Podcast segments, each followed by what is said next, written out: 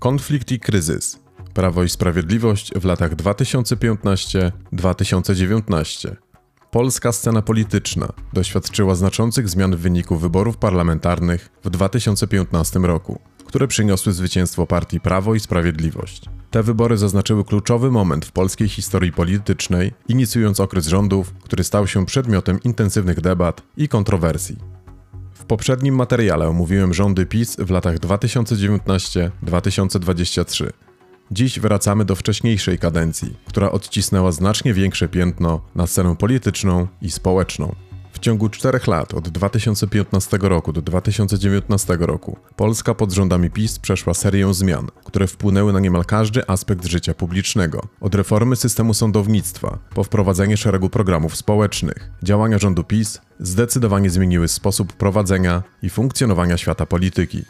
Równocześnie te lata były pełne napięć i konfliktów, zarówno na wewnętrznej, jak i zewnętrznej scenie politycznej.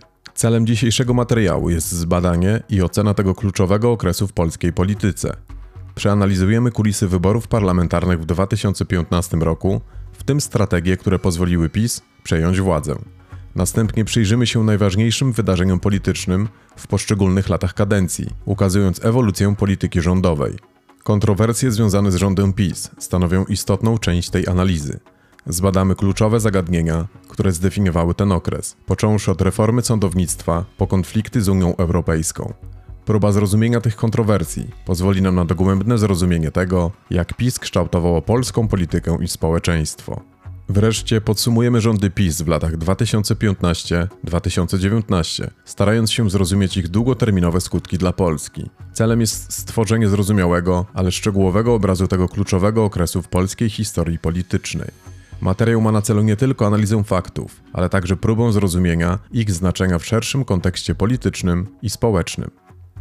Wybory parlamentarne w 2015 roku. 17 lipca 2015 roku prezydent RP Bronisław Komarowski wyznaczył wybory parlamentarne na 25 października 2015 roku. Innymi dopuszczalnymi terminami były 11 i 18 października oraz 1 listopada. W wyborach wybieraliśmy 460 posłów w 41 wielomandatowych okręgach wyborczych przy zastosowaniu metody Donta. Szerzej o tej metodzie opowiedziałem w materiale Jak przeliczane są głosy wyborcze. Wybory do Senatu w 2015 roku po raz drugi odbyły się w 101-mandatowych okręgach wyborczych, w których zostało wybranych 100 senatorów. Wybory do Sejmu zakończyły się zwycięstwem Prawa i Sprawiedliwości. Partia Jarosława Kaczyńskiego uzyskała 37,58% głosów, co przełożyło się na 235 mandatów poselskich. Platforma Obywatelska zdobyła 24,09% poparcia i 138 mandatów. Kukiz 15 8,81% głosów i 42 mandaty. Nowoczesna Ryszarda Petru 7,6% i 28 mandatów. Polskie Stronnictwo Ludowe 5,13% i 16 mandatów. Ostatni mandat przypadł mniejszości niemieckiej. Poza Sejmem znalazła się Zjednoczona Lewica, która co prawda uzyskała 7,55% głosów, ale jako że była to lista koalicyjna, to obowiązywał ją 8% próg wyborczy. Gdyby lewica nie uformowała koalicji, przekraczając 5% próg wyborczy, PiS nie miałby większości sejmowej. Ponadto progu wyborczego nie przekroczyła partia Korwin, czyli dzisiejsza Konfederacja, partia Razem, Komitet Wyborczy Grzegorza Brauna, Samoobrona czy Komitet Wyborczy Zbigniewa Stonogi. Wybory do Senatu również zostały zdominowane przez Prawo i Sprawiedliwość, który uzyskał 39,99% głosów i 61 mandatów. Druga Platforma Obywatelska zdobyła 28,85% głosów i 34 mandaty. Polskie Stronnictwo Ludowe 7,4% i 1 mandat. Komitet Marka Borowskiego 1 mandat. Komitet Jarosława Obremskiego 1 mandat. Komitet Lidli Staroń 1 mandat. Komitet Grzegorza Biereckiego 1 mandat. Do wzięcia udziału w głosowaniu uprawnionych było 30 milionów 732 398 osób. Frekwencja wyniosła 50,92%, a więc o 10,82% mniej niż w wyborach z 2019 roku. Od czasu wyborów parlamentarnych z 9 października 2011 roku najwyższe poparcie w sondażach odnotowywała Platforma Obywatelska. Tendencja ta zaczęła się zmieniać 11 października 2012 roku, kiedy to odnotowano 30% poparcia dla Prawa i Sprawiedliwości, zaś PO uzyskała wówczas 27% poparcia. Od tego czasu te dwie partie na zmianę uzyskiwały najwyższy wynik w sondażach. Od połowy stycznia 2015 roku Platforma Obywatelska zaczęła systematycznie uzyskiwać najwyższy wynik poparcia. Stan ten trwał do momentu wyborów prezydenckich, kiedy to prezydentem RP został kandydat PiS Andrzej Duda. Od tego czasu do dnia wyborów sondaże wskazywały najwyższe poparcie dla PiS, z wyjątkiem sondażu Ibris z 8 czerwca, kiedy na czele znalazł się nieformalny ruch Pawła Kukiza. 16 listopada 2015 roku prezydent RP Andrzej Duda powołał i zaprzysiężył Radę Ministrów pod kierownictwem premier Beaty Szydło. Zapleczem rządu Beaty Szydło był mający większość w Sejmie i Senacie Klub Parlamentarny Prawa i Sprawiedliwości. W jego skład weszli przedstawiciele PiS, Polski Razem, przekształcona 4 listopada 2017 roku na Porozumienie i Solidarnej Polski. Rząd powołano w miejsce rządu Ewy Kopacz. Zgodnie z artykułem 154 Konstytucji RP, nowo powołana Rada Ministrów musiała otrzymać od Sejmu RP wotum zaufania bezwzględną większością głosów w ciągu 14 dni od daty zaprzysiężenia. Sejm RP udzielił go na pierwszym posiedzeniu w dniu 18 listopada 2015 roku. W głosowaniu wzięło udział 456 posłów, większość bezwzględna wynosiła 229. Za zagłosowało 236 posłów, przeciw 202. Jak PiS wygrał wybory w 2015 roku? Wybory parlamentarne w Polsce w 2015 roku, które doprowadziły do zwycięstwa Prawa i Sprawiedliwości, były złożonym procesem, w którym wiele czynników odegrało kluczową rolę. Program wyborczy PiS w 2015 roku łączył elementy konserwatyzmu społecznego i gospodarczego z silnym naciskiem na sprawy socjalne. Kluczowe punkty tego programu: polityka społeczna. Główną obietnicą wyborczą PiS było wprowadzenie programu 500, który przewidywał wypłatę 500 zł miesięcznie na drugie i kolejne dzieci w rodzinie. PiS obiecał również podniesienie minimalnej pensji i emerytur, a także zniesienie podatku od dochodów osób młodych do 26 roku życia. Reforma służby zdrowia. PiS zobowiązało się do reformy służby zdrowia, w tym do zwiększenia wydatków na ochronę zdrowia do 6% PKB do 2021 roku. Edukacja. Partia obiecywała likwidację gimnazjów i powrót do starego systemu edukacji z ośmioklasową szkołą podstawową. Bezpieczeństwo. PiS zwróciło dużą uwagę na kwestię bezpieczeństwa, obiecując zwiększenie wydatków na obronność do 2% PKB, a także zwiększenie liczby policjantów i strażaków. Polityka zagraniczna. PiS podkreślało potrzebę silnej i niezależnej polityki zagranicznej, w tym budowy silnej pozycji Polski w Unii Europejskiej i NATO. Reforma sądownictwa. Partia obiecywała głęboką reformę sądownictwa, argumentując, że jest to konieczne do zwalczania korupcji i poprawy efektywności systemu. Wszystkie te obietnice, połączone z silnym przekazem dotyczącym obrony tradycyjnych wartości i suwerenności kraju, przyciągnęły dużą liczbę wyborców i przyczyniły się do zwycięstwa PiS w wyborach parlamentarnych w 2015 roku. Równie ważne były czynniki zewnętrzne. Platforma Obywatelska, która była u władzy przez dwie kadencje, zmagała się z rosnącym niezadowoleniem społecznym i kryzysem wewnątrz partii. Skandale korupcyjne, niepopularne decyzje, takie jak podwyższenie wieku emerytalnego, a także brak świeżych pomysłów na kampanię, zniechęciły wielu wyborców do PO i skłoniły ich do szukania alternatywy. Dodatkowo PiS skorzystał na popularności Andrzeja Dudy, który w maju 2015 roku pokonał Bronisława Komorowskiego w wyborach prezydenckich. Wygrana Dudy była zaskoczeniem i dała partii silny impet na kilka miesięcy przed wyborami parlamentarnymi. Kalendarium rządów PiS w latach 2015-2019. Rok 2015. 25 października. Zwycięstwo PiS w wyborach parlamentarnych. 12 listopada. Pierwsze posiedzenie Sejmu ósmej kadencji i Senatu dziewiątej kadencji. Na marszałka Sejmu wybrano Marka Kuchcińskiego, a na marszałka Senatu Stanisława Karczewskiego. Obaj panowie z PiS. 16 listopada zaprzysiężono rząd Beaty Szydło. 30 grudnia.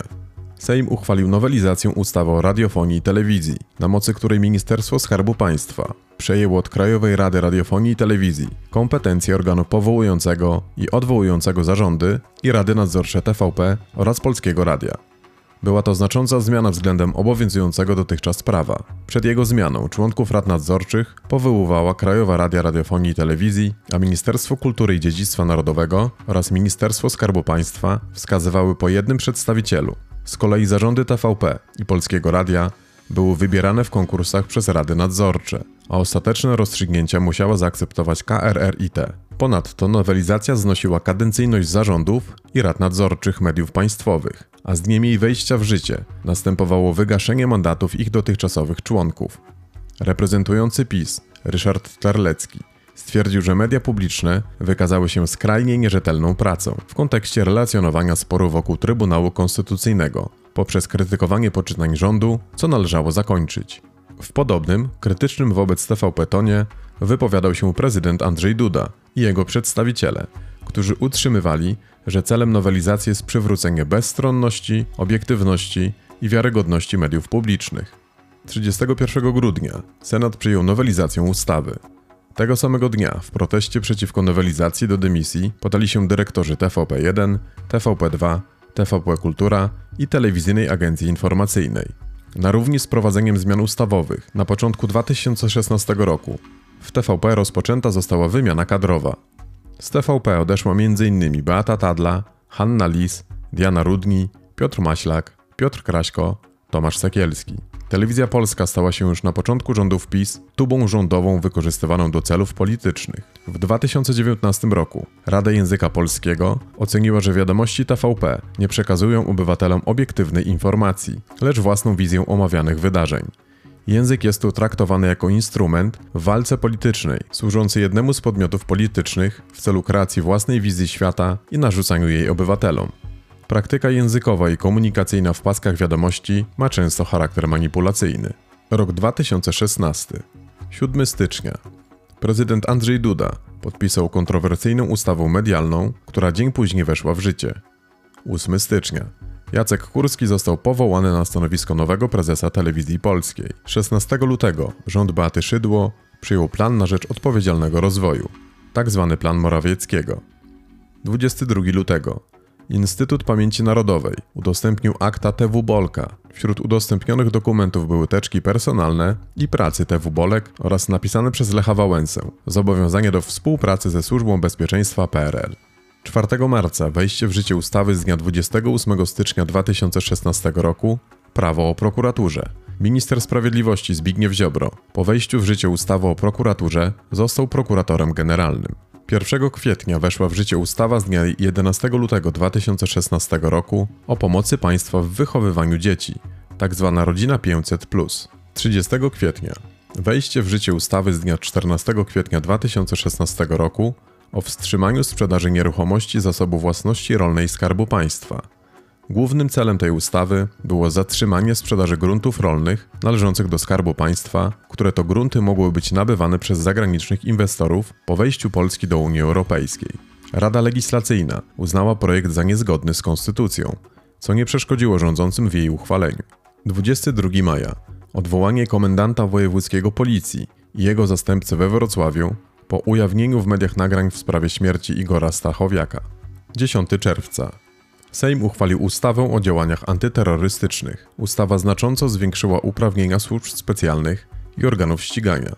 Zgodnie z ustawą, Agencja Bezpieczeństwa Wewnętrznego może bez zgody sądu decydować o założeniu podsłuchu, zainstalowaniu ukrytej kamery czy prześwietlać korespondencję mailową. Ustawa wprowadziła też obowiązek rejestrowania komórkowych kart prepaid. Ustawa została uznana przez Rzecznika Praw Obywatelskich jako sprzeczna z Konstytucją, Kartą Praw Podstawowych Unii Europejskiej oraz Europejską Konwencją Praw Człowieka.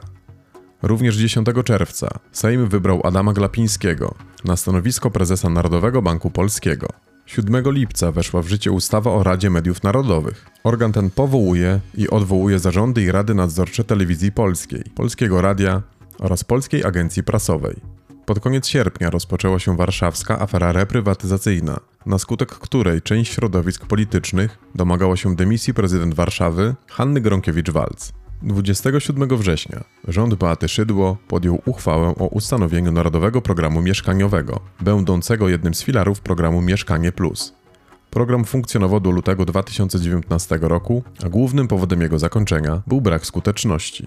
14 grudnia Sejm uchwalił prawo oświatowe, które wprowadzało reformę systemu oświaty i przewidywało m.in. likwidację gimnazjów oraz zniesienie obowiązku szkolnego dla sześciolatków. Reforma została zrealizowana z inicjatywy minister edukacji narodowej Anny Zalewskiej. 16 grudnia.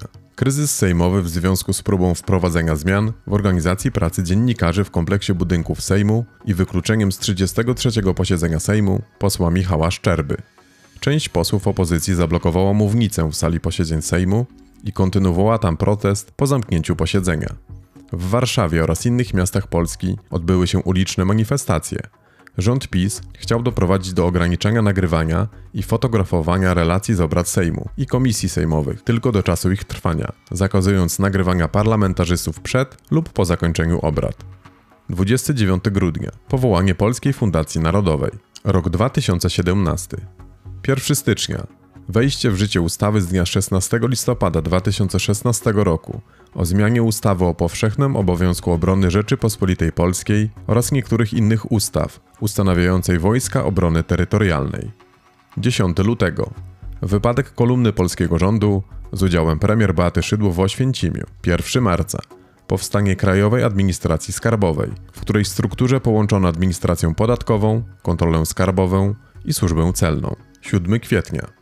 Sejm nie wyraził konstruktywnego wotum nieufności rządowi premier Beaty Szydło i tym samym nie wybrał Grzegorza Schetynę na stanowisko premiera. Od 12 do 24 lipca protesty w obronie sądów w Polsce, zorganizowane przez przeciwników zmian przygotowanych przez Ministerstwo Sprawiedliwości. Zaproponowane przez Sejm przepisy zakładały wygaszenie kadencji wszystkich aktualnych członków Krajowej Rady Sądownictwa, zmianę sposobu wyboru członków Rady będących sędziami oraz sposobu podejmowania decyzji przez KRS w zakresie wyboru kandydatów do objęcia urzędu sędziego. Według założeń ustawy członkowie KRS mieliby być wyłaniani przez Sejm, a nie przez samych sędziów. Ustawa przewidywała też, że mandat dotychczasowych członków KRS 15 sędziów, 4 posłów i 2 senatorów wygaśnie przedterminowo, po 30 dniach od daty wejścia znowelizowanej ustawy w życie. Nowelizacja ustawy o sądach powszechnych przewidywała m.in.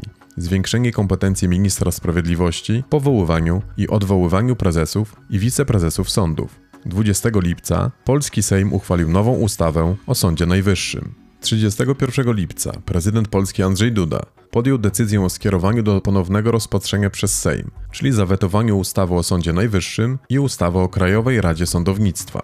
1 września wejście w życie ustawy wprowadzającej reformę systemu oświaty.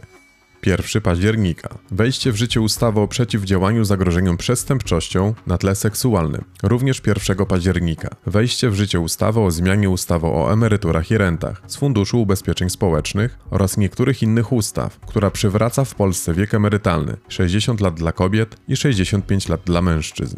7 grudnia. Komitet Polityczny Partii Politycznej Prawo i Sprawiedliwość przyjął rezygnację Beaty Szydło z funkcji prezesa Rady Ministrów Rzeczypospolitej Polskiej i wysunął na tę funkcję kandydaturę dotychczasowego wicepremiera, ministra finansów i rozwoju Mateusza Morawieckiego. Kontekst tej decyzji był wielowątkowy. Po pierwsze, rząd Beaty Szydło napotkał na wiele kontrowersji, zarówno w kraju, jak i za granicą, szczególnie w związku z reformą sądownictwa i konfliktami z Unią Europejską. Było to źródłem politycznej presji. Po drugie, decyzja o zmianie premiera została podjęta tuż po tym, jak PiS przegrało głosowanie w sprawie polskiej kandydatury na sędziego Trybunału Sprawiedliwości Unii Europejskiej. Było to uważane za polityczną porażkę dla rządu PiS. Po trzecie, zmiana na stanowisku premiera była również częścią szerszej reorganizacji rządu, mającej na celu poprawę jego wizerunku zarówno w kraju, jak i za granicą. Mateusz Morawiecki, który zastąpił Beatę Szydło na stanowisku premiera, był wcześniej ministrem finansów i rozwoju oraz wicepremierem w jej rządzie. Był uważany za bardziej technokratyczną i mniej kontrowersyjną postać, co miało pomóc w poprawie relacji z Unią Europejską. 8 grudnia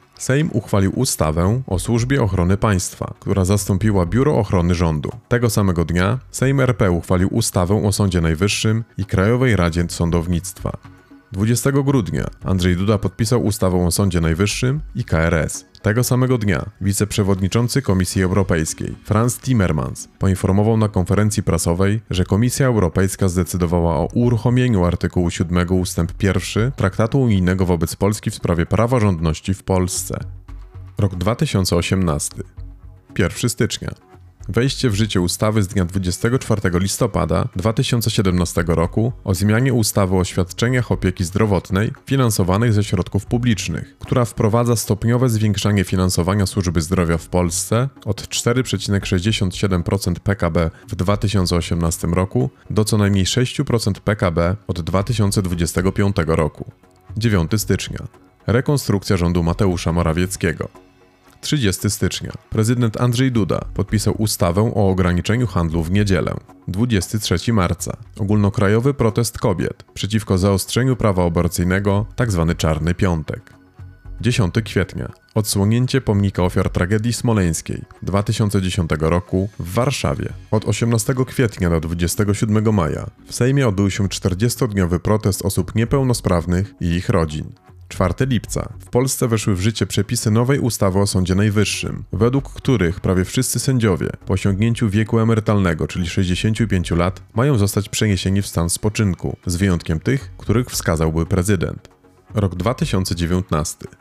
1 stycznia. Wejście w życie ustawy z dnia 21 listopada 2018 roku o zmianie ustawy o Sądzie Najwyższym, która uznaje kadencję Małgorzaty Gersdorf jako pierwszej prezes Sądu Najwyższego za nieprzerwaną i przywraca sędziów Sądu Najwyższego, których ustawa z 8 grudnia 2017 roku traktowała jako sędziów w stanie spoczynku. Również 1 stycznia wejście w życie ustawy o pracowniczych planach kapitałowych, wprowadzającej prywatny, dobrowolny system oszczędzania na dodatkową emeryturę.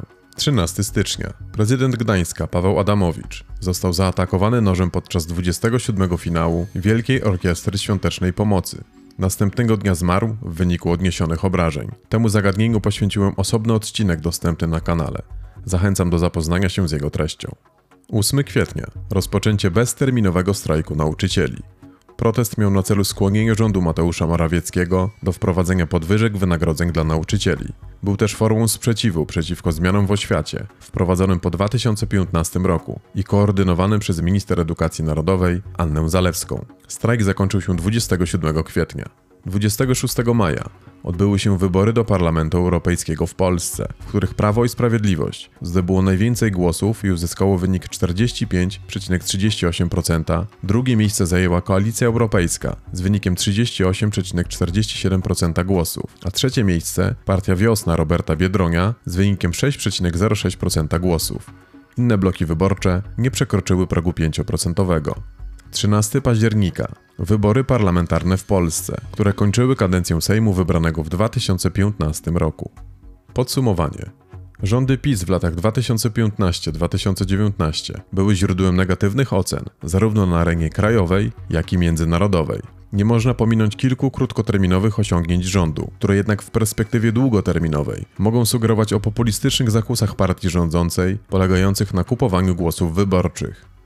Ostateczna ocena rządów PiS w latach 2015-2019 zależy w dużej mierze od perspektywy, z której patrzymy. Dla wielu osób te lata były okresem pozytywnych zmian, które przyniosły konkretne korzyści. Dla innych były to lata pełne kontrowersji i decyzji, które podważały podstawowe zasady demokracji i praw człowieka. Zacznijmy od plusów. Rząd PiS wprowadził szereg programów społecznych, które przyniosły korzyści dla wielu Polaków i były zupełną nowością na polskiej scenie politycznej.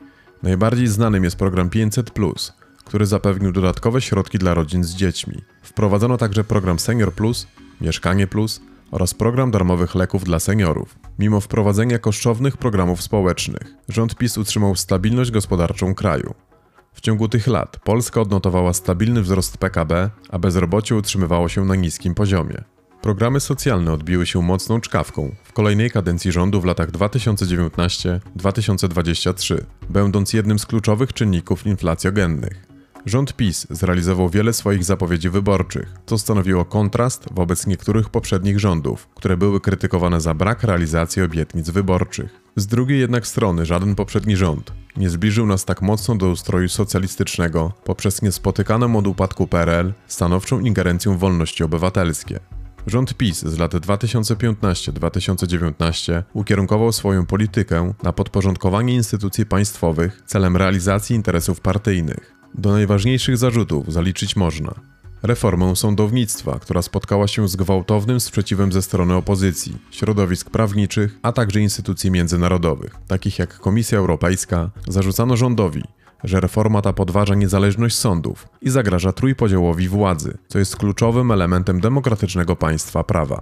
Konflikt z Unią Europejską. Działania rządu PiS doprowadziły do pogłębienia konfliktu z Unią Europejską, co skutkowało m.in. wszczęciem procedury artykułu 7 Traktatu o Unii Europejskiej, znanego jako opcja atomowa. Ta procedura może w teorii prowadzić do pozbawienia państwa członkowskiego prawa głosu w Radzie Unii Europejskiej. Kontynuowanie konfliktu z Unią doprowadziło do zablokowania miliardów złotych, które Polska mogła otrzymać z Krajowego Planu Odbudowy. Naruszenie praw kobiet. Rząd PiS podjął próby zaostrzenia prawa aborcyjnego, co spotkało się z gwałtownym sprzeciwem społecznym. Polaryzacja społeczeństwa. Polityka rządu PiS doprowadziła do pogłębienia podziałów społecznych i politycznych. Język nienawiści zagościł na stałe nie tylko w debacie politycznej, ale również w domach obywateli. Skłóconym społeczeństwem łatwiej jest przecież rządzić. Naruszanie praw mniejszości seksualnych. Rząd PiS został skrytykowany za swoją retorykę i działania wobec społeczności LGBT, co według niektórych organizacji praw człowieka przyczyniło się do wzrostu homofobii w Polsce. Nieefektywność niektórych programów społecznych. Chociaż programy takie jak 500 były popularne wśród części społeczeństwa, okazały się one nieefektywne, niewystarczająco skierowane do osób najbardziej potrzebujących i prowadzące do długoterminowych problemów finansowych dla państwa, co zresztą potwierdziło się w kolejnych latach. Problem demograficzny nie został rozwiązany. Starzejące się społeczeństwo ma pracować krócej, co jest bezpośrednią drogą do załamania się niewydolnego już przecież systemu emerytalnego. Zaniedbanie kwestii edukacji. Reforma edukacji przeprowadzona przez rząd PiS spotkała się z krytyką nauczycieli, rodziców i ekspertów. Zarzucano jej pochopność, brak konsultacji i negatywny wpływ na jakość edukacji. Nieprzejrzystość i nepotyzm. Politycy PiS masowo obsadzali swoimi ludźmi intratne posady w spółkach Skarbu Państwa, ignorując fakt, że spółki te powinny przede wszystkim generować zyski, a nie ciepłe posady. Naruszenie praw obywateli i ograniczenie wolności mediów. Rząd PiS został skrytykowany za ograniczenie praw obywateli, szczególnie w kontekście wprowadzenia restrykcyjnych przepisów dotyczących zgromadzeń publicznych. Ponadto wprowadzenie ustawy medialnej, która umożliwiła rządowi przejęcie kontroli nad mediami publicznymi, spotkało się z gwałtownym sprzeciwem, zarówno w kraju, jak i za granicą. Efektem jest stworzenie tub propagandowych, degręgolada środków masowego przekazu i ogłupianie społeczeństwa poprzez oczernianie instytucji, osób czy środowisk niepopierających działań rządu oraz stworzenie alternatywnej rzeczywistości.